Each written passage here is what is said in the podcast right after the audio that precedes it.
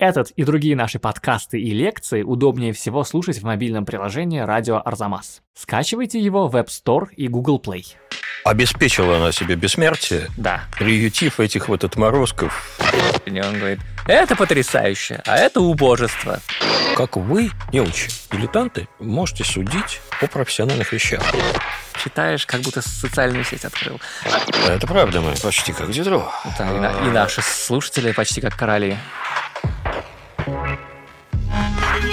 Здравствуйте! Вы слушаете подкаст «Зачем я это увидел?». Это подкаст об искусстве и выставках, который Арзамас делает совместно с Unicredit Private Banking. Меня зовут Кирилл Главастиков, я редактор проекта «Арзамас», и этот подкаст со мной ведет зам директора Пушкинского музея по научной работе и профессор Европейского университета в Санкт-Петербурге Илья Доронченков.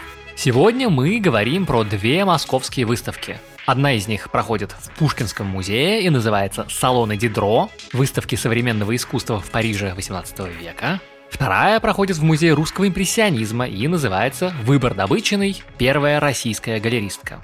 На первой из названных выставок можно увидеть живопись Фрагонара, Буше, Шардена, Давида, Грёза и многих других, чуть менее известных французских художников эпохи Просвещения. А на второй выставке можно увидеть работы Гончаровой, Бенуа, Машкова, Кончаловского, Альтмана, Кустодиева, Лентулова, Шагала, Остроумовой, Лебедевой, Кульбина и кого только не. Но, как вы, вероятно, догадались сами уже по названиям, сами эти выставки не столько про художников и их картины, сколько про других людей, которые были рядом и организовывали живую художественную жизнь своих эпох. А объединены ли эти две выставки идейно, концептуально, поговорим прямо сейчас. Виаскольдович, ситуация, как всегда в наших подкастах, непростая. Мы говорим сразу о двух выставках. И, ну вот, Тут мы начали злоупотреблять. начали злоупотреблять, но сейчас я попытаюсь каким-то образом оправдать снова этот выбор, хотя оправдывать довольно сложно. Вот если не говорить о названиях выставок и о концепциях, а просто показать зрителю фотографии из одних залов и из других залов, это максимально не похожие друг на друга зрелища, просто очень разные картины висят на стенах. В одном случае это 18 век европейский, вот такой, как мы себе его представляем, довольно-таки чинный. В другом случае это начало русского 20 века, времена авангарда и всего, что вокруг, да, но по-моему, мы все-таки не зря говорим об этих выставках одновременно, вместе. Если посмотреть на то, что их объединяет, и выставку салона Дидро, и выставку «Выбор добыченный», то получается, что каждая из этих выставок говорит о том,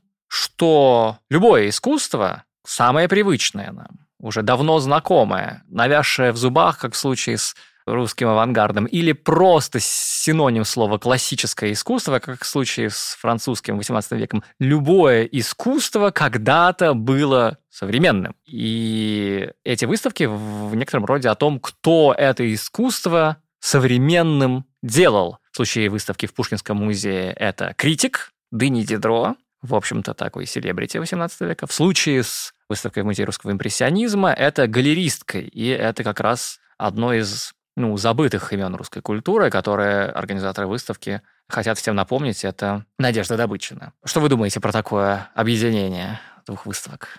У них есть еще одно более даже глубокое основание для того, чтобы оказаться в нашем подкасте дуплетом, чем вопрос о современности искусства, потому что то, что мы говорим сейчас о современном искусстве, в некотором роде не скажу лукавство, но некоторая натяжка, потому что искусство, представленное в Пушкинском музее, искусство парижских салонов, оно современное в том смысле, что, ну да, это производилось для этих выставок, для современного потребителя, но в целом это искусство все еще в очень большой степени в парадигме классики. Да. И оно осознает себя как преемственное искусство, а не рвущее шаблоны и не рвущее м, связи.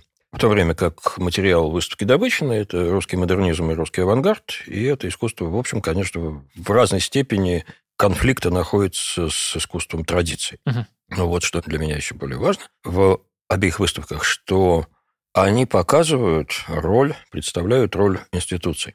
То есть они нам показывают, что такое инфраструктура искусства, выходящего к современному зрителю. Не музей, о котором мы давеча говорили, а как хранилище, как такое капсула для канона, или наоборот, пространство для эксперимента, но эксперимента с каноном, а те механизмы, которые выносят искусство к тому, для кого она создана. К современнику. К современнику. Я, честно хочу сказать вам, я примерно это же имел в виду, да, когда я говорил о том, что эти выставки показывают нам, что старое или очень старое искусство когда-то было современным, я имел в виду на самом деле это. Не в том смысле, что я хотел сказать банальность, что когда искусство создавалось, когда картины писались, там кому-то было 15 лет, и он был его современником. Нет, да? Современное искусство – это в некотором роде, ну, социальное явление, да, это не просто сопоставление двух хронологических шкал, не просто, значит, ты поднял левую руку и на часы посмотрел, о, это искусство современное, а то на пять минут от, отстал уже. Нет, да, это какие-то институции, как вы сами сказали, инфраструктура, которые обеспечивают эту современность. Ну, чисто гипотетически, давайте скажем это, может быть, коротко обсудим. Может ли быть современное искусство, которое э, написано, вот я сейчас смотрю на часы, типа одну минуту назад, но при этом не быть современным ни в каком смысле это слова. Легко. Конечно, для меня это ответ тоже однозначно, да. Причем ему не обязательно для этого быть академически фигуративным. Нет, мне кажется, что разные эпохи по-разному определяют то, какое искусство когда современно, и разные деятели и факторы в этом задействованы. Но мы сейчас все равно уходим в некую абстракцию, как мы любим, да? Я очень люблю абстракции. Нас хлебом не, не корми, а давайте вот вернемся, давайте к, вернемся выставкам. к нашим выставкам, а потом, может быть, завершим Зачем, зачем на них ходить? Да? Давайте поговорим об этом. Значит, музей русского импрессионизма занимается своим любимым делом. Давайте, да, да э, начнем с конца, начнем с хронологически более близкого и поэтому, я думаю, более понятного музея, выставки, и поговорим о выставке «Выбор добычи», Обычный, я согласен с вами, что музей русского импрессионизма, который появляется в наших подкастах чаще, чем, не знаю, Эрмитаж. Музей русского импрессионизма, привет. Привет, да-да-да. У него есть свое некоторое амплуа выставок. Как вы его определили? Ну, я бы сказал, что с любыми частными деньгами, будь то Гетти или Брейсменс, уже не соберешь Третьяковку. И имея коллекцию, э, ту, которую можно было собрать на рынке, русский импрессионизм играет на другом поле. Он играет на поле временных выставок, каждая из которых должна что-то нам возвращать. Возвращать из того периода, который мы уже в наш гербарий великой русской культуры пришпилили как «Серебряный век». Красивая такая бабочка Махаон, наверное, или, я уж не знаю, там какая-нибудь мертвая голова, неважно. А, но там мы все-таки его знаем немножко по верхам и немножко в том, что стало мейнстримом Серебряного века. А именно мир искусства, петербургскую группу, мы знаем Серова Коровина, Витана и наставший за ним авангард. Вот. Влево-вправо знают уже скорее специалисты и любители. Ну да, это те, чьи головы поднялись над водой, а этот огромный айсберг э, внизу еще возвращать и да, возвращать. Да, да. Это весь союз русских художников, и вот многих из этих мастеров э, музей русского импрессионизма возвращает. Это целые проекты забытые, об одном из которых выставка продажи в Соединенных Штатах в 20-е годы мы говорили. И вот эта вот выставка, конечно, является событием, потому что она привлекает внимание к фигуре, имя которой было известно специалистам. В основном, да, это Надежда Добычина, Вообще, наверное, первая русская галеристка в современном смысле этого слова. Да, я э, довольно давно уже в связи с этим думаю о том... Я так вам хочу сообщить, Илья Аскольдович, я использую феминитивы. Не то чтобы я делаю это с рождения, я использую их, я решил, что буду это делать, и с тех пор делаю. Но я должен вам сказать, что уже какое-то время назад я обнаружил хотя бы как минимум одну ограниченность русских феминитивов, которые сейчас поделюсь. Том, что вот ну, просто на примере Надежды Добычиной это очень видно. Да? Если мы говорим, она была первая русская галеристка, можно подумать, что мы имеем в виду, что она была... Первой женщиной. Первой женщиной среди галеристов. Нет, нет, нет, нет. Она была первой галеристкой из галеристов вообще, из галеристов всех, любых всех, полов. Всех гендеров, да. Да. Поэтому надо здесь уточнить этот смысл. Да, это был первый человек, который создал что-то, приближающееся по модели к коммерческой галерее европейской, которой и оказались к концу XIX – начале XX века главной кровеносной системой современного искусства в Европе. Да, то есть, ну, как бы, как сказать, вот более или менее каких-то селебрити среди э, французских галеристов мы знаем, да, вот э, их рисовали Пикассо и прочие люди, да, э, всяких Дюран Руэлей и Амбраз Валаров. Валаров. Там было много героев, да, там, помимо Дюран Руэля, Амбраз Валар, Жорж Пти, экзотический папаш Танги, братья Бернхейм Джон, Поль Розенберг, Даниэль Анри Конвайлер. В общем, там список-то колоссальный. Берлин, э, Пауль Кассирер, угу. Херберт Вальден, И, в общем, это была действительно такая паутина, скрепляющая Европу, кровеносная система, которая перегоняла. Сейчас это осталось. Да. Мне нравится, что я не то чтобы э, покупаю картины каждый день в Нью-Йорке, но я знаю, что есть, что в Лондоне есть Саачи, а в Нью-Йорке есть Гагасян. Просто каким-то образом сорока до меня донесла. Эта система сложилась тогда. В общем, э, мы с вами довольно много, прохлаждаясь блаженные э, времена пандемии, говорили о выставках XIX века, и один из внутренних сюжетов этих выставок, как искусство, нарушающее конвенции приличия художественного, добиралось до зрителей. И mm-hmm. вот одна из таких попыток была выставка импрессионистов, вторая попытка, до которой мы с вами не успели дойти, это германский сецессион, Сначала Мюнхенский, а затем много в каких городах открывшийся. И в конечном счете к 80-м, 90-м годам стало понятно, что лучше всего работает эта система небольших частных магазинов. Есть некоторая иллюзия, что они сильно фокусированы, что они продают вот только импрессионистов да, или только кого-то еще. Нет. Дюран Рюэль продавал вполне классические вещи, вполне конвенциональные, но он действительно был привержен импрессионистам не только в финансовом отношении, но вполне себе в идейном. Но как бы то ни было, и это очень хорошо показывают такие исследования, как книга, к сожалению, оставшаяся в библиографии этого человека единственной книгой, Роберт Джонсон, профессор из Кентукки, еще в 90-е годы издавший книжку «Маркетинг модернизм», а, посвященный тому, как сложный баланс интересов галеристов, историков искусства и критиков создавал питательную среду потребителей для импрессионизма и постимпрессионизма в Европе от Парижа до Австро-Венгрии. И вот это очень действительно интересный процесс. Оказывается, что наилучшим инструментом продвижения к зрителю, а на самом деле к покупателю этих картин от Клода Мане до Пикассо оказывается небольшая компактная галерея с э, очень коммерчески расчетливым хозяином, который в то же время в целом ряде случаев ощущает свою миссию. Ну, вот как Дюран Руэль, который, с одной стороны, он скупил когда импрессионисты были бедные за копейки, огромный сток их картин очень высокого качества, начал их продавать, перевел в свой бизнес, часть бизнеса в Нью-Йорк, где он великолепно взлетел, попытался зайти в наше отечество в самом конце XIX века. Это никак не помогло. У нас не было клиентуры.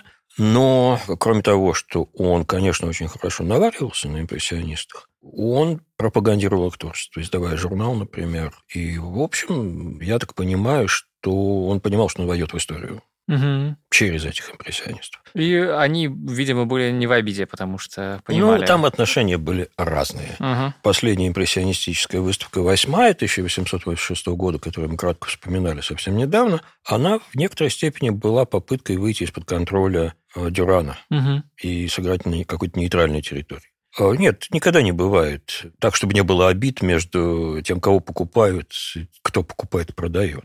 А, не безоблачные отношения. Но нас-то интересует вот что. Что эта система а, сложилась и очень хорошо функционировала в Париже.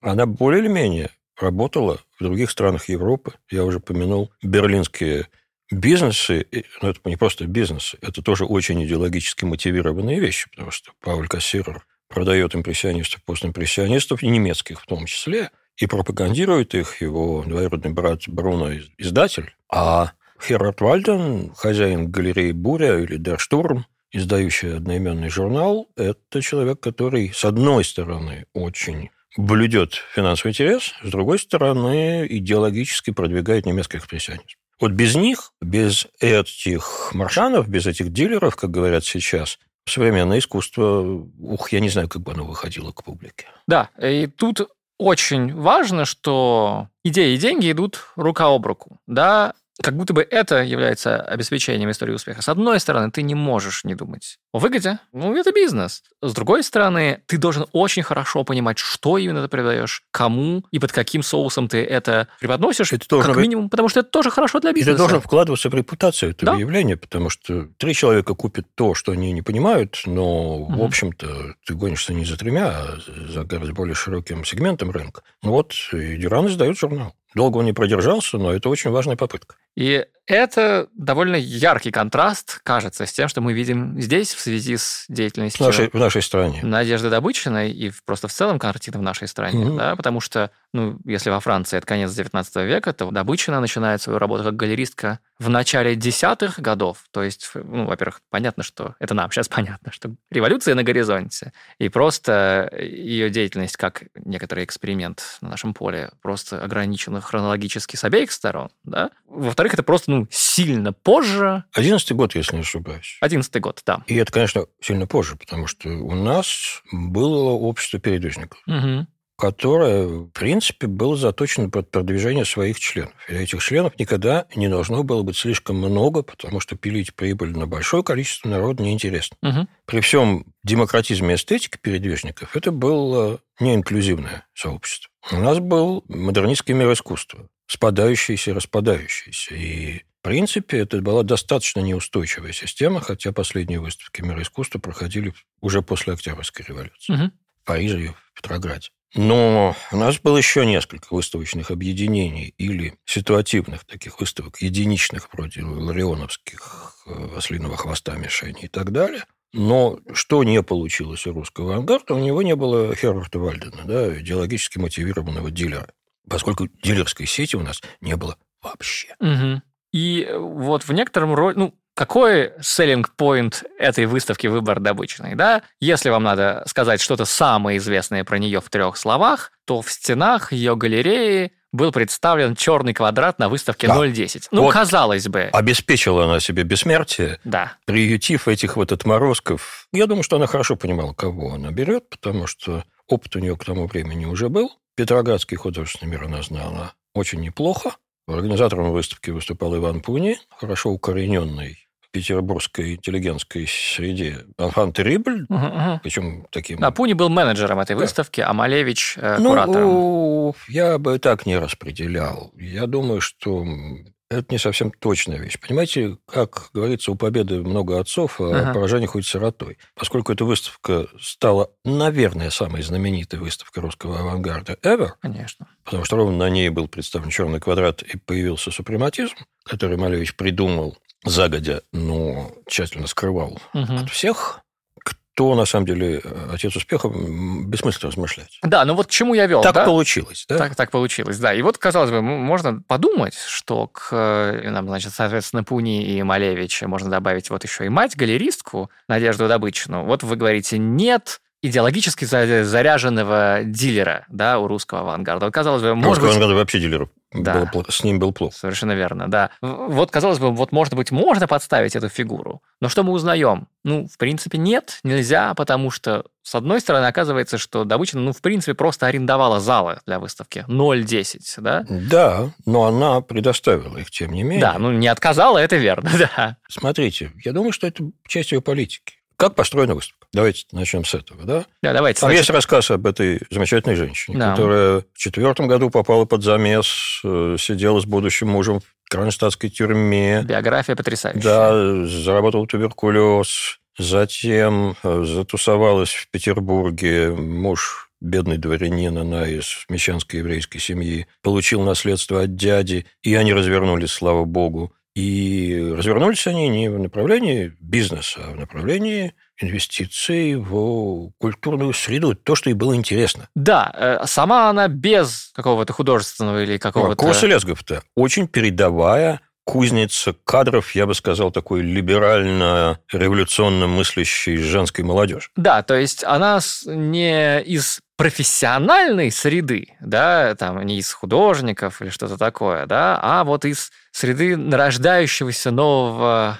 ну как бы это сказать-то, околоинтеллектуального класса, да, э, который примыкает к э, художникам и писателям. Класс, который обеспечивает функционирование современной художественной среды в да. целом, да? Ну да, мы все, если всегда видим, что вот где-нибудь есть поэты, которые сидят, там, не знаю, и пьют водку, а есть какие-то организаторы, какие-нибудь э, рестораторы, владельцы кафе, которые организуют там их поэтические вечера и одновременно продают водку их слушателям. Вот, вот, кстати, и они всегда дружат. Это когда это одна тусовка всегда. Вот, кстати, а что еще тоже любопытно в Добычиной, это, конечно, перемещения географические, да. Вот Она сначала основывает свою постоянную галерею Петроградки, район, который относительно недавно стал превратился из выселок, куда не ездит никто, кроме дачников, потому что паромы, а не мосты, после открытия Троицкого моста в 1903 году Петроградка – это место строительного бума. Угу. Но затем она довольно быстро перемещается в центр Петербурга, на, на московскую сторону. В разные места, на Мойку, и, на Марсово и, поле. И, наконец, занимает абсолютно козырное положение. Знаменитый дом Адамини. Дом Адамини, да. Напротив Спаса на Крови, на Мойке, и Грибоедова – это один из самых известных домов. Что там было? Там был привал комедиантов, наследник бродячей собаки. Да? Там жило несколько людей, э, представлявших Северный век, например, семейство Судейкиных. И там размещалось художественное бюро Добычиной. То есть вот то, о чем вы говорите, да, внизу коммерческое кабаре, туса богемная, а наверху передовая картинная галерея. Но когда мы говорим о дилерах авангарда, тут нужно, конечно, признаться, что никакой она не дилер авангарда, а это человек, который очень широко раскладывает, как бы во много корзины яйца раскладывает. Да, вот я к этому вел, собственно, да, если вот э, вы придете или уже были на выставке в Музее русского импрессионизма, ну, понятное дело, что там не представлены все картины, которыми она когда-либо торговала. Нет, там, там Разумеется, нет. Несколько, каждая выставка из многих, которую она была очень эффективна и продуктивна, угу. выбрали организаторы, она представлена несколькими холстами. Но выставка 010 ну, в принципе, не обделена вниманием, так что... Ну, да, я не думаю, что мы даже для э, после импрессионизма не смогли получить супрематического Малевича, угу. благо большая часть его в Амстердаме. Угу. Но да, это кусочки вместо целого, но они достаточно репрезентативные. Ну, Впечатление общее. Ну, то есть, если вы думаете, что вы придете сюда увидеть яркий радикальный авангард, кураторски отобранный и составляющий единую картину и говорящий вам какой-то один конкретный месседж, нет. Это очень эклектичная картина, значительная часть из которого ну, вообще у нас не ассоциируется с авангардом, да? Это как Нет, это, это широкий срез русского модернизма, петербургского да. в основном модернизма от Яна Цианглинского, забытого нынче художника. Угу. На выставку Яна Цианглинского, когда был брошен клич, из Петербурга стащили почти тысячу произведений. Угу. Цианглинский был актуален в 1890-е в основном годы. Да? Выставки различных представителей мира искусства, выставки самой группы мира искусства, выставки самых разных художников. Попытка сделать выставку Пикассо. Выставка Гончарова 2014 года, на которой разразился большой скандал, потому что это был относительно нечастый случай прямой цензуры выставок. Гончарова коллекционировала такие скандалы. В Москве с ней случалось, когда снимали произведения с выставки за оскорбление чувств за порнографичность. И каждый раз это шло ей на пользу, потому что поднимающаяся волна публичного интереса, она, конечно, оправдывала такой скандал. Но в Петербурге, когда это произошло, вообще была довольно странная история, которая демонстрирует, до какой степени монархия Романовых была все-таки достаточно либеральна даже в ту пору, которую мы считаем годами реакции. Да? Гражданский цензор снял дюжину произведений с этой выставки, где все было 200 с хвостиком изображения Богоматери, святых, ангелов и так далее. Слушайте, можно я вам прочитаю цитату? А так она мне понравилась. Нашел эту цитату э, в каталоге выставки. Цитата из Санкт-Петербургского листка от марта 2014 года, 16 марта 2014 года. Статья называется «Футуризм и кощунство». Цитата такая. «Святой лик Богоматери так отвратительно искажен во всех изображениях, что иногда трудно различить черты лица. Также оскорбителен для глаз и большой холст с бесформенной мазней, названный в каталоге «Венчание Богоматери». Это все цитаты, да, там пропускаю кое-что. И эта крайняя выставка московской футуристки окончательно возмутила всех. всех. Ввиду этого все выставленные кощунственные произведения должны быть немедленно убраны с выставки. Написано, как сейчас вам хочу сказать. Смотрите, некоторые из этих кощунственных произведений сейчас представлены на выставке Музея русского импрессионизма. Э, но вот я, честно говоря, ничего кощунственного в них не вижу. И для тех, кто готов оскорбиться в своих чувствах верующих, хочу сказать, что гражданского ценза цензора, который снял эту дюжину произведений с выставки, поправил духовный цензор, который, придя на эту выставку, не нашел ничего кощунственного в них, и вещи были возвращены и показаны. История поразительная. Да, и кому Николашка мешал пирожками торговать, хочется спросить, как в одном советском анекдоте о прошлом. Ну вот, да, Гончарова – это, пожалуй, второй главный сюжет из истории Добычинской галереи после 010. То есть свои славные имена там есть, а не только, значит, художник английский и прочее. Ну вот еще, например, она устраивала несколько выставок с названиями прям говорящими. Выставка современной русской живописи или выставка современной живописи и рисунка. То есть она прям четко метила в современность. И тоже цитаты не буду сейчас приводить, но э, они есть в каталоге. Рецензенты, по-моему, из того же Санкт-Петербургского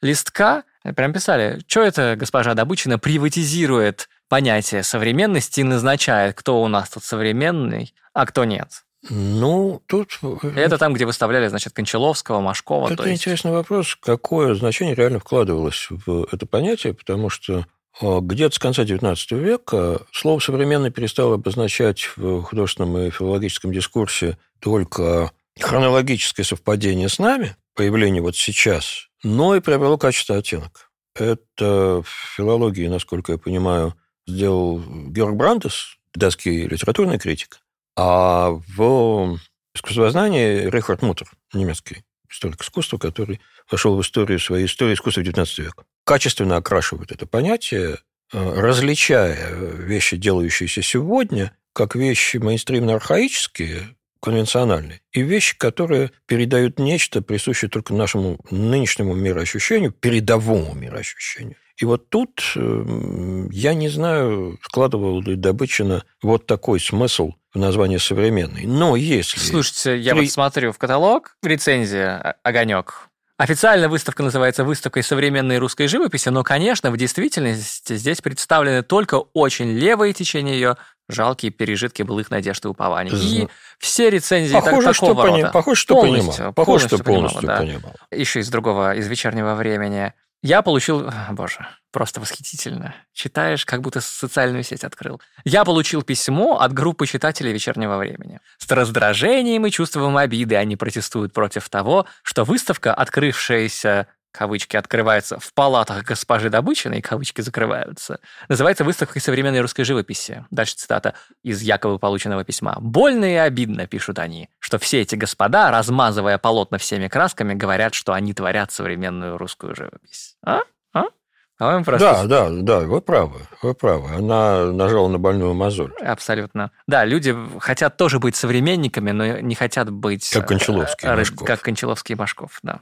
Вот, то есть, слушайте, я-то шел на запись подкаста с мыслью, что Добычина важный, как бы сказать, деятель культуры той эпохи, но не идейный, и что она что продавала, то продавала, э, среди этого оказывались и Кончаловский, и Машков, ну, оказывались и совершенно не похожие на них художники, стилистически ползучие из каких-нибудь 90-х годов предыдущего того времени века, но все-таки оказывается, по вашей реакции я сужу, что она все-таки была идейным представителем и вот этим я иде- скорее, идейным маршаном. Я бы скорее сказал, что да, в том числе потому, что она была современницей себя, да, а не мы. Это для нас современное искусство. Тогда это Малевич. Угу. А Малевич выскочил, ну, не совсем как черт из табакерка в 15 году, но он быстро перестал быть вторым, во втором ряду. Первый Ларионов, там, Кончаловский, а, Гончарова. А, они с Татлиным довольно быстро их оттеснили. Но вот ровно после этой выставки. А она плывет в этом кипящем бульоне бульоне этом, кроме Малевича, вообще-то очень много явлений. Малевич и Бенуа – современники. Угу. Они вместе делают современное искусство. Вот одна из наших бед – это мы причисляем к современному самое радикальное. А на самом деле, я бы вот стал противоречить себе, да, это радикальное существует как радикальное постольку, поскольку у него есть точка отталкивания. Угу. И это не Репин.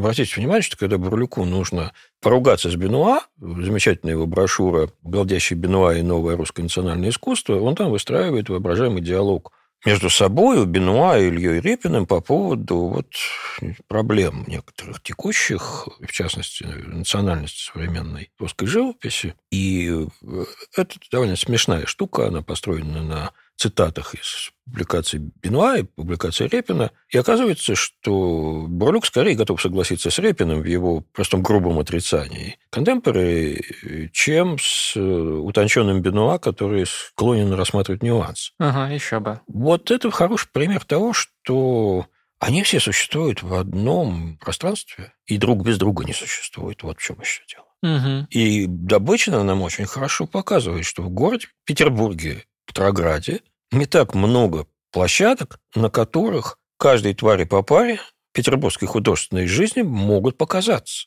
Ведь на самом деле, давайте отдадим себе отчет еще раз. До нее у нас были выставочные институции, куратор Дягилев, который в какой-то момент перестал курировать выставки, а занялся антрепризой театральной, и магазины Аванса, ДЦАРа и так далее. Магазины художественных принадлежностей, художественных репродукций, в которых можно было купить э, еще и этюды, картины, увидеть выставки и так далее. Это очень архаическая форма. Угу. Я только что довольно много говорил о передовой инфраструктуре, о галерейном бизнесе. Да? И получается, что Добычина одна из немногих в нашей стране, скажем это осторожно, и реально первая, кто сформировала относительно современную модель выхода художников к зрителю-покупателю. Угу.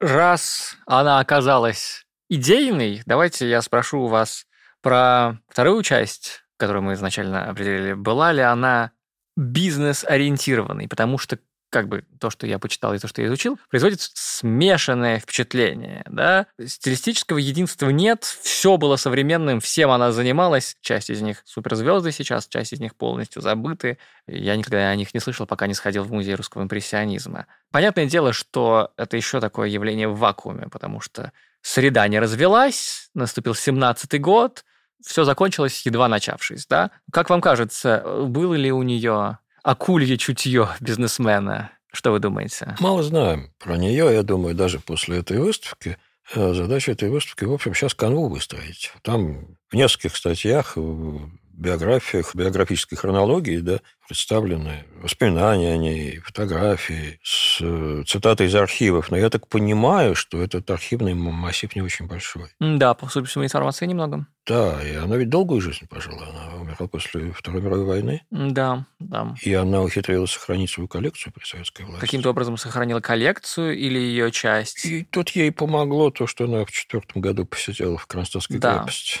она довольно быстро сориентировалась, и вот это, это использовала. Угу. Но не менее интересно, я думаю, будет восстановить ее жизнь после революции. Да, слушайте, отдельная тема.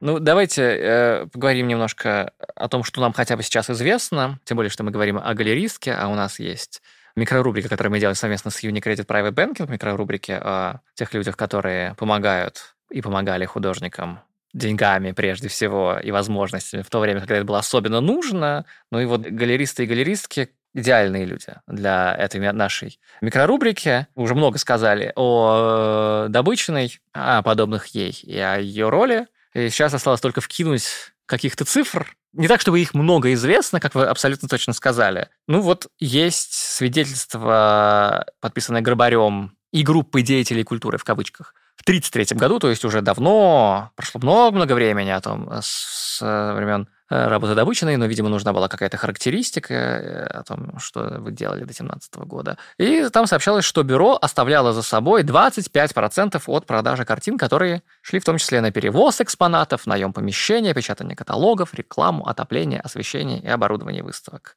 При этом нельзя исключить, как пишут в каталоге, да, что у разных художников с Добычиной были разные, на самом деле, договоренности. Ну и вот что мы знаем о хотя бы о каких-то продажах добычной и о, о сборах. Ну вот, например, в 2016 году многократно упомянутый сегодня Бенуа пишет Получено 3250 рублей за проданную, в скобках, добыченной, мою картину Орликинада коллекционеру Коровину. Ну вот, упомянутая выставка Цанглинского. Покупателем выступила особая комиссия по покупке картин для музеев Императорской академии художеств. На посмертной выставке Цанглинского были проданы 6 картин, уплачено 1800 рублей. Хороший ли это бизнес, трудно сказать, потому что на выставке было почти тысяча художественных. Трудно сказать. Бенуа сам называл бюро добыченный художественным магазином европейского типа, что очень сильно рифмуется с тем, что, про что мы говорили, да, про то, что Бенуа прекрасно понимал, какие здесь ориентиры, и сам Видимо, пытался представить добычу, ну, как, не знаю, как европейского маршана. Да, и вот есть какие-то отзывы о прибыльности конкретных выставок, а не отдельных работ. В 2016 году в бюро проходит выставка картин и этюдов художника Маневича, 100 работ. И вот что пишут Значит, к началу февраля было продано картин на сумму ну, 5 тысяч рублей, в том числе покупатели Общества художников имени Куинджи и Императорская академия художеств упомянутая уже выставка современной русской живописи, в которой участвовали огромное количество современных наших звезд, там Удальцова, Лентулов, Фальк, Аненков, Альтман, ну, Кандинский, кто только не. И вот что пишут. Через две недели после открытия было продано 45 работ на сумму 6 тысяч рублей. Давайте мысленно разделим 6 тысяч на количество проданных работ. На 45, да. И мы получим достаточно скромно. Довольно-таки небольшие деньги, да. В общем, я думаю, что Добычина, не случись 17 года, развиваясь русский капитализм после победы в Первой мировой войне, мы сейчас очень любим вспоминать, что у нас типа украли эту победу. И если допустить фантастическое, что продолжает развиваться, вместе с развитием капитализма в России будет развиваться спрос на художественное произведение. И тогда Добычина, вероятно, выросла бы в акулу русского художественного рынка. Очень похоже на то, потому что последние ее выставки, это, понятное дело, 17-й год и немножко в 18-м, и в 17 году, по сообщению газеты «Речь», выставка Общества мира искусства всего продана на 60 тысяч рублей, уже совершенно... А это понятно. Дело в том, что исследователи русского художественного рынка уже давно заметили, что годы войны и революции несут за собой взрывной рост продаж. Ага. Как на рынке антиквариата, так и на рынке контемпорари. С чем это связано? Приходят, э, во-первых, инвестиции как бы в то, что будет дорожать угу. предметы роскоши и искусства. А во-вторых, появляется большое число людей с деньгами, поднявшихся на войне, угу. которым эти деньги нужно просто потратить. Понятно. А что-то престижное. Это не случайный э, успех добыченный, это тренд на рынке. Да, ну еще интересно сказать, что Добычина, помимо своей коммерческой деятельности, за которую ее, видимо, любили и ненавидели, занималась, очень много занималась благотворительностью. И, кажется, ее благотворительные вечера, мероприятия, выставки были вполне себе успешными и собирали деньги. Я не знаю, какие у них были, там, не знаю, KPI, может быть, это все было мало, но вроде бы кажется, что выставки в пользу беженцев, выставки в пользу раненых, вечера, не знаю, в 2016 году вечер, с одной стороны, посвященный Оскару Уайлду, памяти Оскара Уайлда, на котором выступали Чуковский, Сологуб, Бальмонт и другие, Кузьмин. А с другой стороны, сбор с вечера поступает в пользу лазарета деятелей искусства. Да? И Я думаю, что это лазарет, это... Э, который на средства деятелей искусства угу. был создан для раненых солдат. Да-да-да-да. И все это собирает деньги, все это организовывается добычно и собирает деньги. То есть деятельность очень, ну, разнообразная. Да? Разнообразная. И вот я еще что хотел бы сказать. Вот я заикнулся, что она могла стать акулой рынка, и, наверное, у нее были все задатки для этого. Но мы наблюдаем период становления художественного бизнеса, где все очень зыбко. Да. Я думаю, что на самом деле не шиковала она на эти деньги. Думаю, что нет.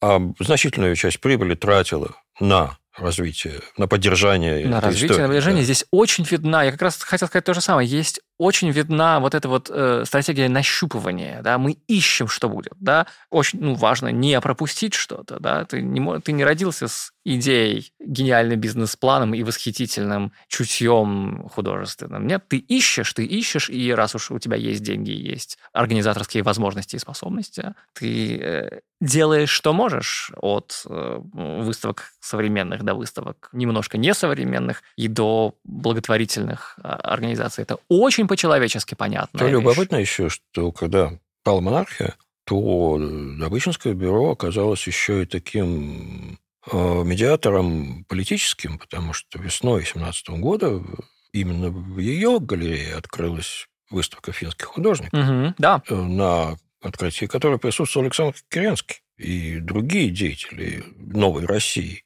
Напомню, что с 1899 года, после принятия февральских указов Николая II, ограничивающих, фактически сводящих к нулю финскую автономию, финская интеллигенция полностью прервала институциональные контакты с российской. И вот только через почти 20 лет финны вернулись в Петроград со своей выставкой и именно в пространство добычи. Хотите цитату? Сегодня я вам вкидываю цитат. Теперь, когда Финляндия свободна от гнета русской власти, с какой сердечной радостью я, русский, невольный угнетатель ее свободы, могу воскликнуть «Да здравствует Финляндия!» Это вступительная статья к каталогу выставки финского искусства. Автор Максим Горький. Максим Горький. Да. Э, слушайте, Жги. Жги, да, да, талантливый автор. Это была микрорубрика, которую мы делаем совместно с Unicredit Private Banking.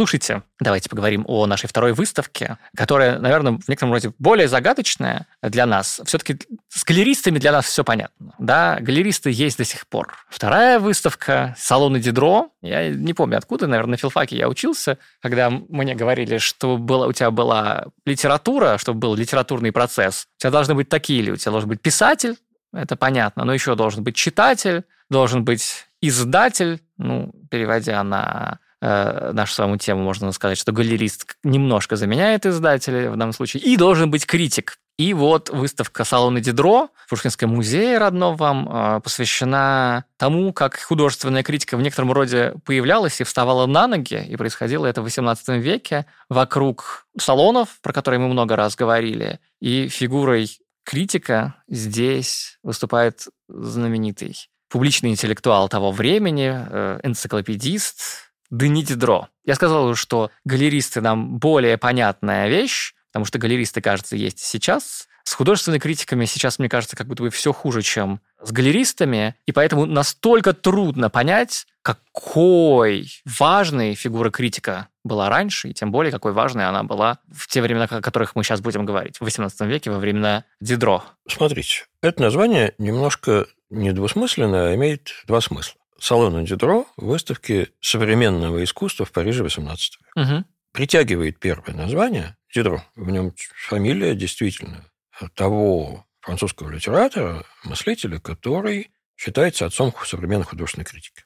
Поскольку он был, наверное, самым ярким художественным критиком XVIII века, сильно не единственным и точно не первым. Угу. Но, с другой стороны, ключевое слово «салоны», потому что под салонами понимается жанр, который практикует Дидро, обзор периодической художественной выставки. Но салон одновременно – это первая периодическая выставка современного искусства, которая происходит в чисто светской обстановке, бесплатная, открытая для всех и призванная вызвать эстетическую реакцию. Это почти цитата из книги Томаса Кроу «Художник и общественная жизнь» в Париже XVIII века. Угу. На самом деле мы присутствуем здесь при рождении еще одной инфраструктуры. Мы только что говорили о коммерческой галереи двигателей современного искусства, большой периодической выставки, которая репрезентирует художественный мейнстрим.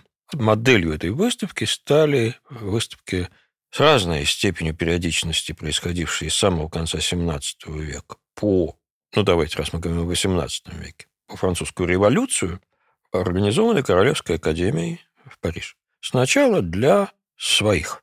На этой выставке не было жюри, потому что в нее автоматически допускались произведения действительных членов и членов-корреспондентов. Это была не единственная выставка, но самая авторитетная в тот момент в Париже. Название ее получилось от того, что она проходила с какого-то момента, там было несколько локаций, но с определенного момента она прочно заняла квадратный салон, салон Каре в Лувре, где сейчас выставлен ранний итальянский ренессанс, Беата Анжелика. А тогда вот, собственно, он использовался для экспозиций, когда картины висели от пола до потолка, причем чем крупнее картина, тем выше она висит.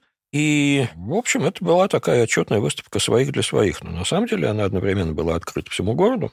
Ты мог войти в нее прямо с улицы, не покупая никакого билета, потому что, в общем, идея... И она не предназначалась для продаж. Идея Академии, как она была основана, это идея большого и чистого искусства, абсолютно некоммерческого. Другое дело, что не продается вдохновение, но можно рукопись продать. И понятно, что каждая картина, нашедшая потребителя, оплачивалась. Да? Либо это был государственный заказ, либо заказ частного патрона. Но так или иначе, эти выставки выводили искусство к зрителю.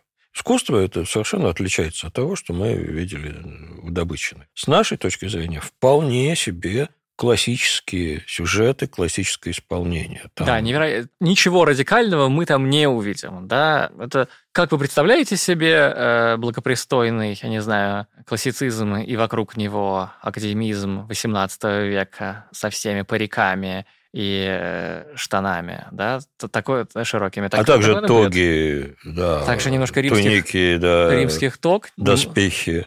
У этой выставки действительно задача. Это задача показать, как работает выставочный механизм, и даже показать, как выглядела эта выставка. потому что в одном из залов ты видишь фрагмент стены, где произведения инсталлированы так, как они выставлялись в салоне. От потолка до самого пола, в зависимости от размера и известности мастера, темы картины, значимости изображаемого на портрете, если это представитель царствующего дома, естественно, он займет привилегированное место на этой стенке. Но вот эта вот шпалерная, как ее называли, развеска, она там тоже представлена в одном месте. Это довольно интересный эффект. начинается эта выставка, как ее придумывал куратор Анна Сулимова, с рассказа через гравюры и книги. Это тоже, на самом деле, не только выставка живописи, поскольку очень большую роль играет текст, текст критики. Там есть и медиумы текста. Книги, брошюры, карты. Да, ну а просто некоторые цитаты угу. из Дидро на стенах на этой выставки больше, чем некоторые картины, так вам скажу. Которым они есть, посвящены. Которым да. они посвящены. Да, ну, я ну... не имею в виду в э, том, что это гигантские длинные цитаты, но угу. напечатаны они так, что ты понимаешь, что критик в данном случае равноправный герой с художником. А уж по части известности Дидро сильно обгоняет большинство художников на этой э, выставке, давайте, кроме... Давайте там... мы сейчас немножко про выставку, потом давайте. про Дидро. Да? Давайте, потому а, что Значит,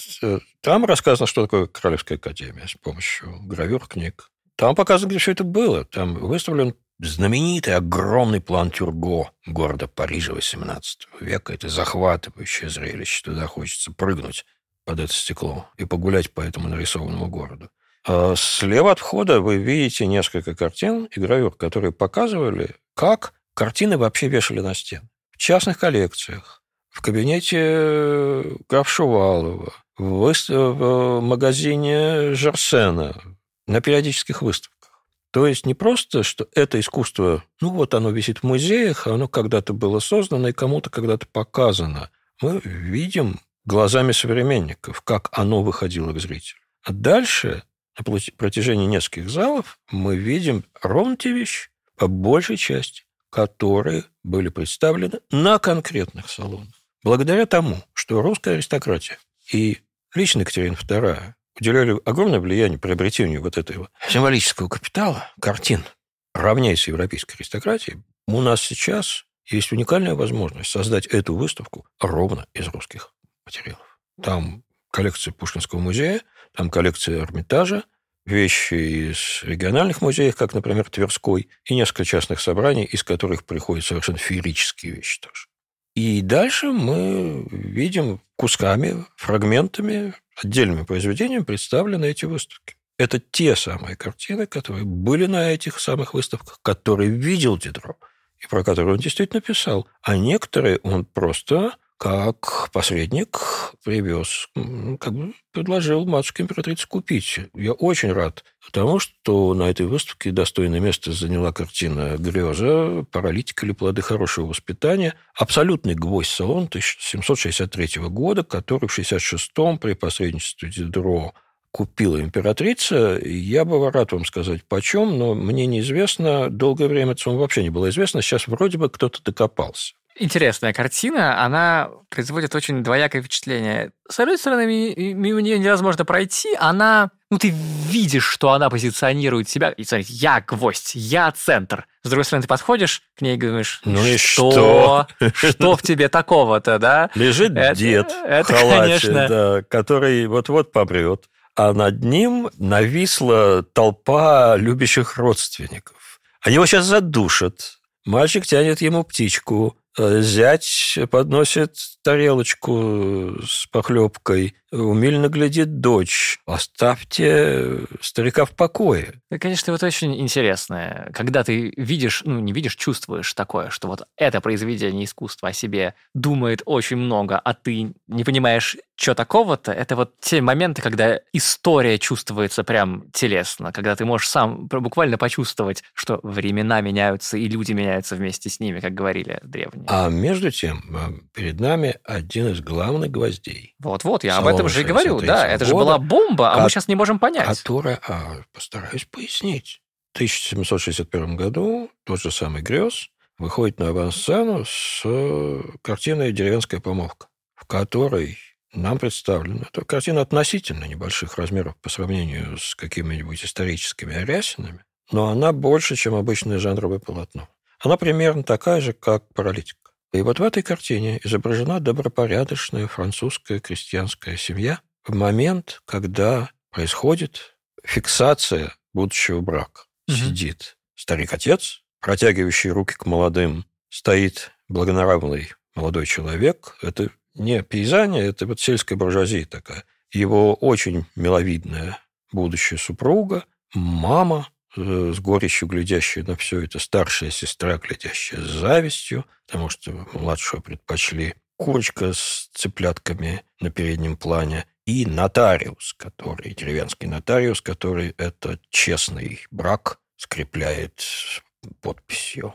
А это очень правдоподобно написанная, бешено сентиментальная штука. Сентиментальная, конечно. По моему убеждению, он изобретатель мыльной оперы. Потому угу. что вот следующим была вот эта картина, которая висит у нас, и перед ней стояли толпы. Я специально проверял, перед ним никто не останавливается. А в парижском салоне там были толпы. Именно потому, что нам, во-первых, рассказывают опять про тех же людей, таких же, как мы, простых и благонравных. Теперь, как э, Дидро, посвятивший страницы этой картине, они выдержки обширные написаны на стенах, пишет, что вот это вот э, значит, воплощение того, что старик бы правильно выбрал, э, да, логичнее было бы, пишет Дидро, если бы кормила старика дочь. Но то, что художник дал тарелку, ложку в руки зятю, говорит о том, что старик выбрал мужья дочери хорошего человека. То есть нам растолковывают сентиментальную историю как надо. Да-да-да-да. Мыльная опера имеется в виду, да, не бразильская с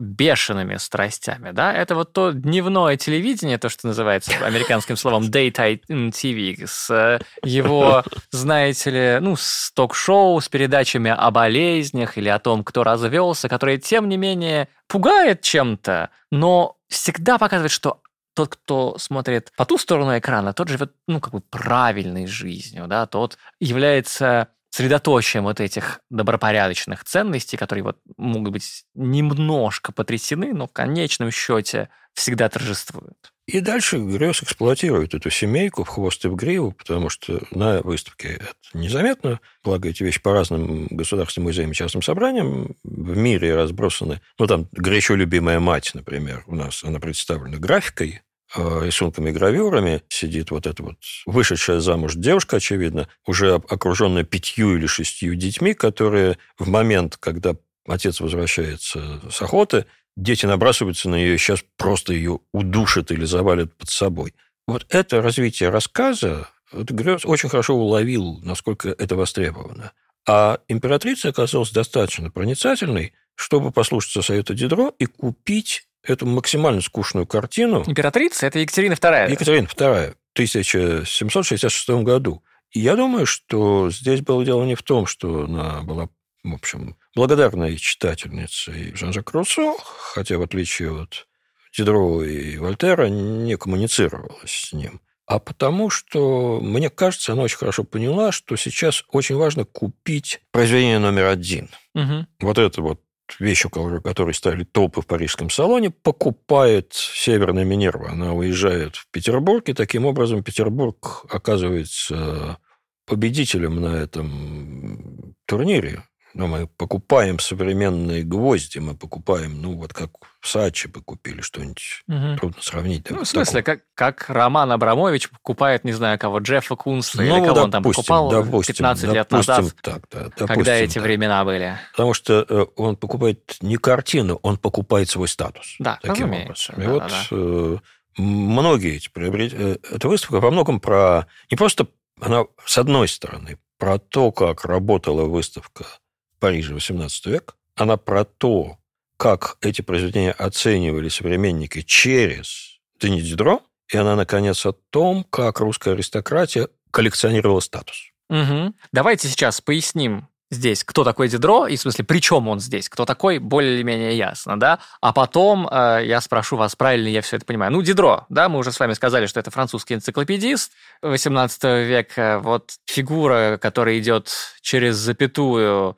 с Вольтером просто немножко менее известная, но все равно очень-очень известная. Публичный интеллектуал, во многом считай, в современном смысле слова. Да? Ну, собственно, наша интеллектуальная современность тогда и родилась. Тогда и родилась. Да, что он делает? Каким боком он здесь? Да, и каким боком здесь Екатерина II? Да, во времена Дидро в XVIII веке его друг по фамилии Грим издавал журнал. Это был журнал... Это был живой журнал. Живой журнал, да, я ищу слово, как его описать, потому что, несмотря на то, что изобретению Гутенберга было уже несколько веков. И это... привычка к чтению во Франции владела колоссальными массами. Да, этот журнал был рукописный. То есть он переписывался от руки э, только что не, не средневековыми монахами. Представьте себе, что вы получаете, сидя в Москве, свежий номер «Нью-Йорк Таймс». А теперь представьте, что вам из Нью-Йорка пишут от руки новости культуры. Да-да-да. Это вы ведете прямо к тому, почему такой технологический анахронизм даже по меркам 18 века, не говоря уж о современном, да? да? Это потому что аудитория этого журнала была, ну, самая это элитная. Эксклюзив. Это, это тотальный эксклюзив. Да, это то, что этот журнал был для монархов. Этот для... журнал был вообще не для французского читателя, даром, что он писался по-французски. Это дворы Европы, это первые лица Европы. Это прусский король, шведский королевский двор, это Екатерина II. Да, и что в нем? Да, ну, и в... на выставке вы можете видеть экземпляры Екатерины II из, если мне память не изменяет, Российского архива древних, Государственного архива древних актов. Вот. И дальше фокус. В этом журнале надо писать про искусство. В этом журнале пишут про новости Парижа да. разные, в том числе интеллектуальные чтобы поддерживать некоторую такую интеллектуальную связь между монархами Европы, между ну, европейскими Я думаю, что для Грима это был колоссальный тоже личный проект, потому что ну, когда ты лично с государями общаешься, они ждут, что ты им напишешь, нет, сообщишь. Нет, это, это невероятно. Это невероятно. Конечно. Это просто позиционирование, сам позиционирование, я не знаю, с кем сравнить. Не, бешеный адреналин, да. Вот когда, не знаю, советский писатель пишет роман для Сталина. 100 миллионов, но, но держит в уме конкретно только Сталина, вот с этим, может быть, разве что, я не знаю. Ну вот, еще, смотрите. Отдадим себе отчет. То, что писал Дидро в этом журнале, ни один парижанин при жизни Дидро не прочел. Да, давайте Кроме скажем. переписчика. Значит, да. значит, что там пишутся, в том числе, среди прочего, пишутся и новости выставок. Вот в Париже проходили салоны, почему бы о них не написать? Дальше, кто выбирается для того, чтобы писать? Дидро. Дени Дидро, мы уже сказали, знаменитость, да? Какой здесь, на какой парадокс здесь надо обратить внимание? Был ли он как бы... Художественным авторитетом. Художественным авторитетом. Я ищу эти слова. Спасибо, да. Нет. Нет. Но разбирался ли он в этом? Да. Я не уверен. Он постепенно начал Постепенно начал. Настолько, что начал писать теоретические тексты. Вот видите, ведь и я же уже э, постепенно начал. Какой скоро у нас 60-й выпуск? Тут, знаете, и собаку можно научить курить. Но он зато был лихое перо. Он был публичный интеллектуал. Он был... Не то чтобы он отказался от того, чтобы написать о выставке для Екатерины Екатерины II. И он берется за это дело и делает. Вопрос вот какой. Почему вдруг в журнале, ориентированном на элиту Европы, на верхушку очень узкую, там тираж десятками единиц, ну, два десятка, я бы сказал так, наверное, осторожно по прикидке. Да, единиц. Единицы, да. Не сотен, не тысяч. А, салон к этому моменту... Кажется абсолютный парадокс. Европейское событие. Парадокс еще вот какой. Картинок нет, да, никто не может никто этого увидеть. не может увидеть и проверить. Ну, то есть... В частности, поэтому Дидро довольно многословен, он создает экфорсис. Да. Он описывает, что где находится. Иногда проверяет. С другой стороны, конечно, не нам с вами этому удивляться. Мы вот с вами подкасты записываем, иллюстрации тоже нет, но... Это правда, мы почти как Дидро. Да, и, и наши слушатели почти как короли. 25 августа, в день Святого Людовика, царствующего монарха, благо в 18 веке все Людовики во Франции, все короли Людовики, открывается салон. Он действует несколько месяцев. Туда приходит весь Париж. Повторюсь, посмотреть может любой.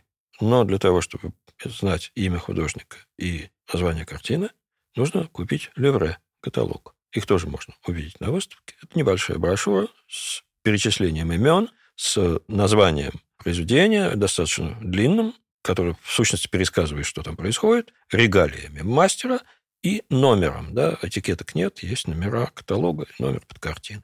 То есть публика расслаивается автоматически по финансовому признаку. Кто поглазеть, тот, пожалуйста, а кто глубже интересуется, тот за не очень большие, но ощутимые деньги покупают этот каталог. И мы, кстати, можем проследить количество таких посетителей. Статистика продаж каталогов есть. К концу 19 века десяток тысяч продается каталога, но реальных зрителей, наверное, в 10 раз больше.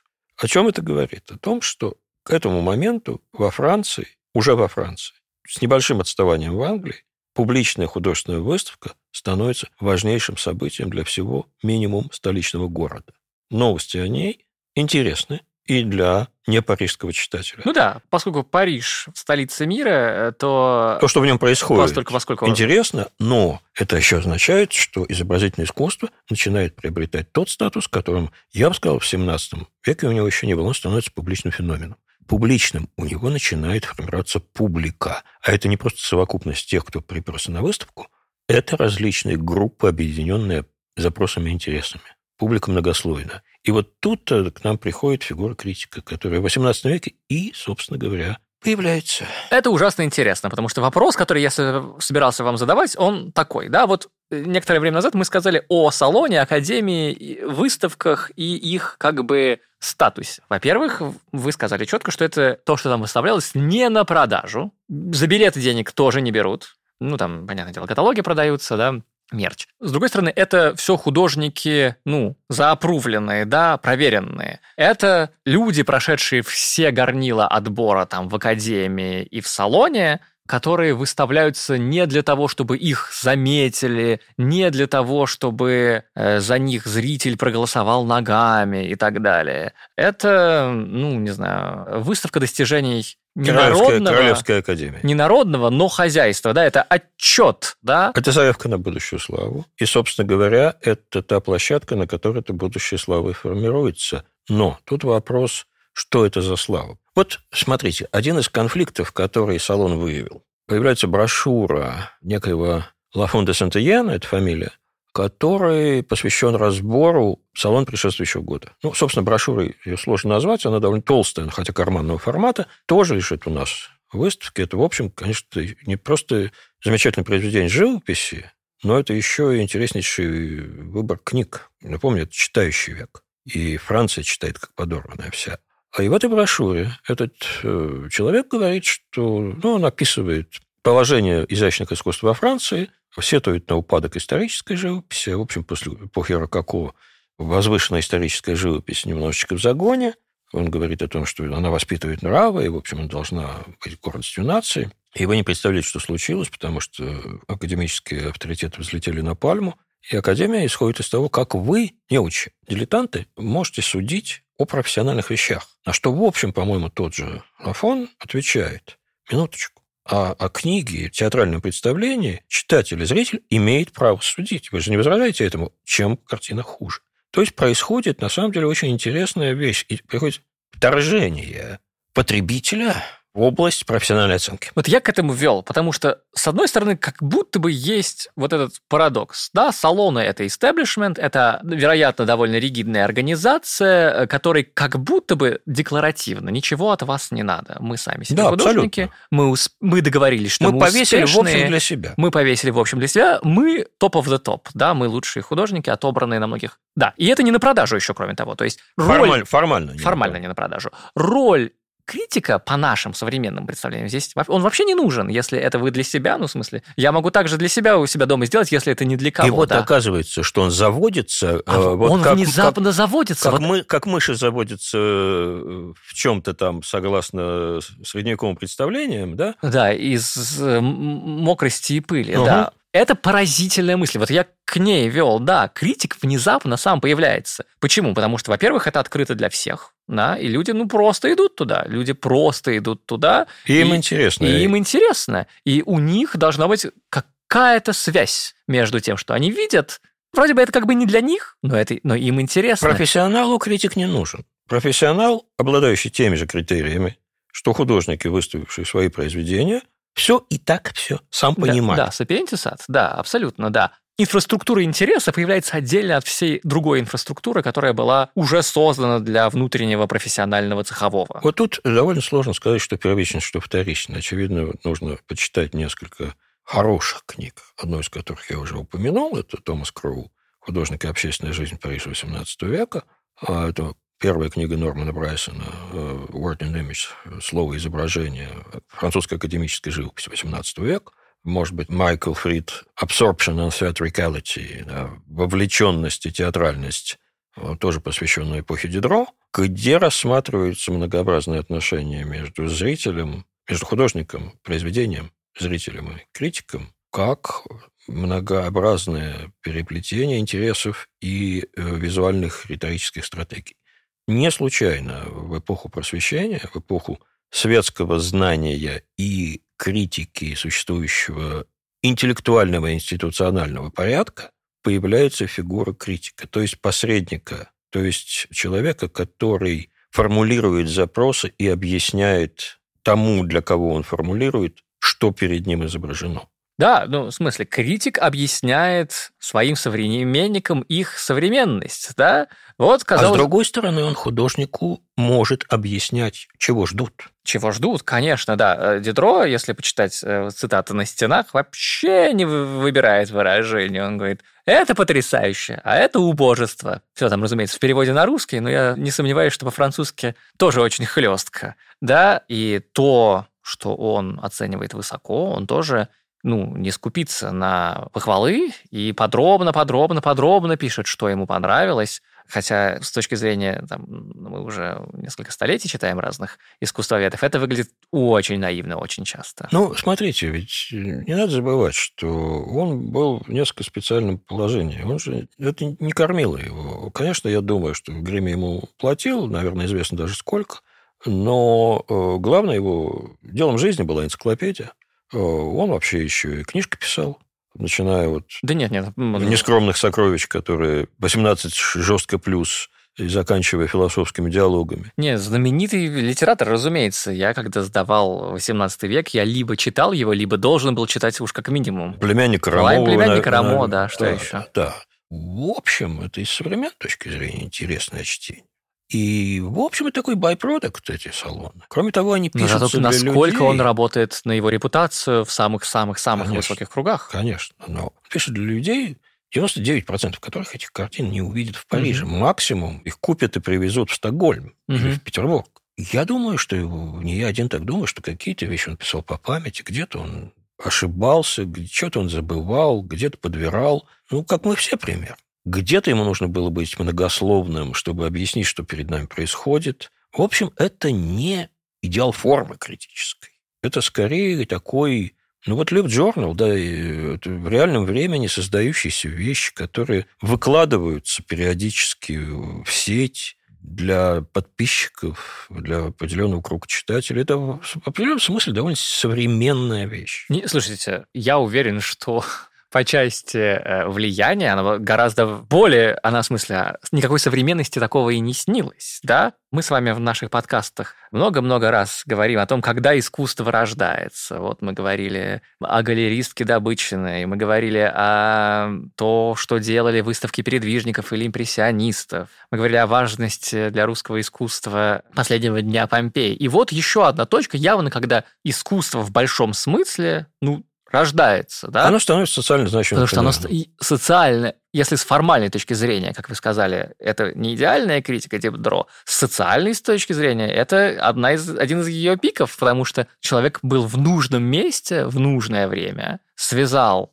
профессионалов от мира эстетического, которым вроде бы никакая публика и деньги не нужны, с той самой публикой, которая вроде бы им была не нужна, и эта связь заработала, она прямо электризовалась. Ну и кроме того, связала институцию салонов с зарубежными монархами. Я не могу себе представить, когда еще. Критик Какой был критик? такой. Да, согласен. Это, это исключительная история, потому что, в общем, критик, конечно, довольно приземленная фигура. Критик работает э, в газете, критик-паденщик, критик э, ориентирован на массового читателя. Он работает за деньги для того, чтобы другие тратили деньги. Да. Если он вырастает до масштабов Теофиля Готье, он начинает влиять на цену на рынке, на рыночную цену художественных произведений. Но это скорее исключение, чем правило. Вот интересно, искусство такая разная вещь у нас и в Древней Греции искусство, и во времена Ренессанса искусство. И э, это, конечно, какое-то собрание разных признаков, которые все наслаиваются, наслаиваются, наслаиваются, ну, некоторые отмирают иногда, да. И вот, конечно, мы, глядя на э, цитаты Дидро на стенах рядом с картинами, мы прям видим, что еще в этот момент еще одна штука появляется, да. Появляется критика. И искусство благодаря этому становится другим. Не в смысле она появляется До отдельно мы... рядом с искусством. Нет, она появляется внутри искусства.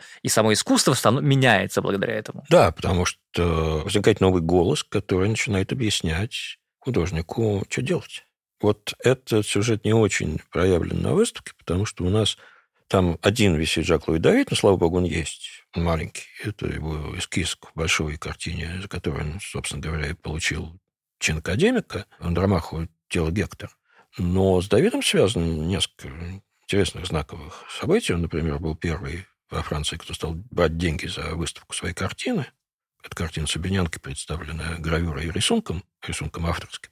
Давид был представлен в салоне 1785 года, э, картина «Клятва Горациев», о чем мне пришлось говорить самый первый нашу с вами встречу, уже не упомнишь когда, и эта картина э, новаторская, как нам это не покажется парадоксальным сейчас из 21 века, когда она выглядит совершенно классицистической, она оказалась э, в... воспринята молодежью как что-то, что круче Рафаэля, и что очень почему-то отражает современность, а пожилые значит, профессора, они нервничали. Трудно было сказать, что, что не так.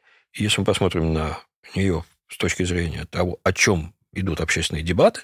Собственно говоря, в разговоре о клятве Горациев мне об этом пришлось говорить тогда. Окажется, что речь идет о том, как правильно, как должна звучать речь настоящего гражданина. Она должна быть простой, ясной, честной, прямой, а не риторически украшенной и э, сложно сочиненной. И Давид как раз и предъявляет такую визуальную речь, которая отвечает на запрос довольно политически радикализированной среды. Да, люди ищут себе язык, улица, как известно, корчится, да, и внезапно находят этот язык в произведении искусства, и это всех электризует, да, это люди видят вопрос в произведении искусства, и таким образом появляется язык разговора между ними и этим, казалось бы, холстом масла, да, Давид, не без участия критиков, объяснил современникам их современность. Они увидели ее отражение. Их идеальную современность. Идеальную современность, понятное а, дело. Дидро, к сожалению, эту картину не увидел. Не застал. Не да. застал. Но он застал дебют Давида, Елизарий, просящий подаяний э, у ворот Константинополя, и очень высоко его оценил, поскольку Давид реализует тот запрос, который Дидро формулирует, уже не помню сейчас в каком месте, говорит, писать так, как говорили в Спарте. На этой выставке, несмотря на все парики и римские итоги, да, очень чувствуется, что это искусство, пусть и не всегда в нашем понимании современное искусство это то, где провокация тогда, конечно, было не так, но все равно оно чувствовалось современниками современным. Хотя мы прекрасно понимаем, что еще там какие-нибудь несколько веков назад современники могли ощущать искусство как что-то вечное, а не современное. Вот Иисус, вот, э, не знаю, кто, Муций Сцевола или э, Геракл, да, какая разница, да, это что-то из мира вечного. А тут люди видят что-то, что говорит с ними на их языке про них самих. Да? Тот же самый грез. Да, да, да. да например. Он тоже, естественно, про идеальное, но ведь нам же очень важно, какой идеал мы рисуем себе. Угу. Это может быть идеал Горациев, это может быть идеал мещанской семьи,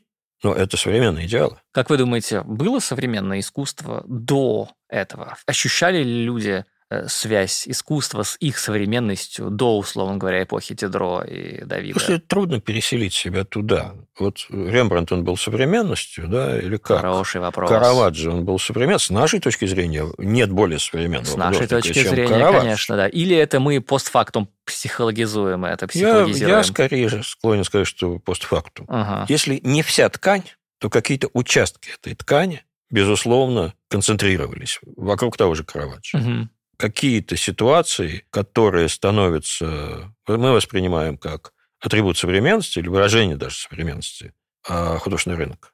Голландия 17 век. Именно там он формируется так, как мы привыкли его воспринимать. Может быть, без систем маршанов, да, без периодических выставок, но это реальный рынок, где спрос рождает предложение. Но вот, конечно, такой мир общественной заинтересованности и провокационности как элементов того, что мы считаем современностью, наверное, до XVIII века, до начала XIX мы не найдем. Медленный процесс. Крот роет медленно. Муха залетела еще. Я чувствую, что поскольку муха прилетела, точно пора заканчивать. И на этом все. Нашим петербургским слушателям скажу, что выставка салона Дидро в конце года переместится в Эрмитаж. Кроме того, вынуждены вам сознаться, что мы с Ильей Дороченковым обсудили выставку салона Дидро еще в одном месте. На дискуссии в Пушкинском музее. Простите, что не оповестили вас об этом заранее. Впрочем, есть опасения, что итальянский дворик ГМИ не вместил бы всех вас, а не хотелось бы разрушать такой прекрасный музей. В любом случае, Пушкинский обещает выложить запись дискуссии в свои соцсети. Проверьте на YouTube, может быть, прямо сейчас, когда вы слушаете нас, это мероприятие уже выложено. Оно было озаглавлено «Художественные критики. Как жили без них, откуда они появились и почему оказались нужны». Спасибо, что слушали нас. Спасибо всем, кто пишет письма с вопросами про искусство на адрес arzamas собака arzamas.academy.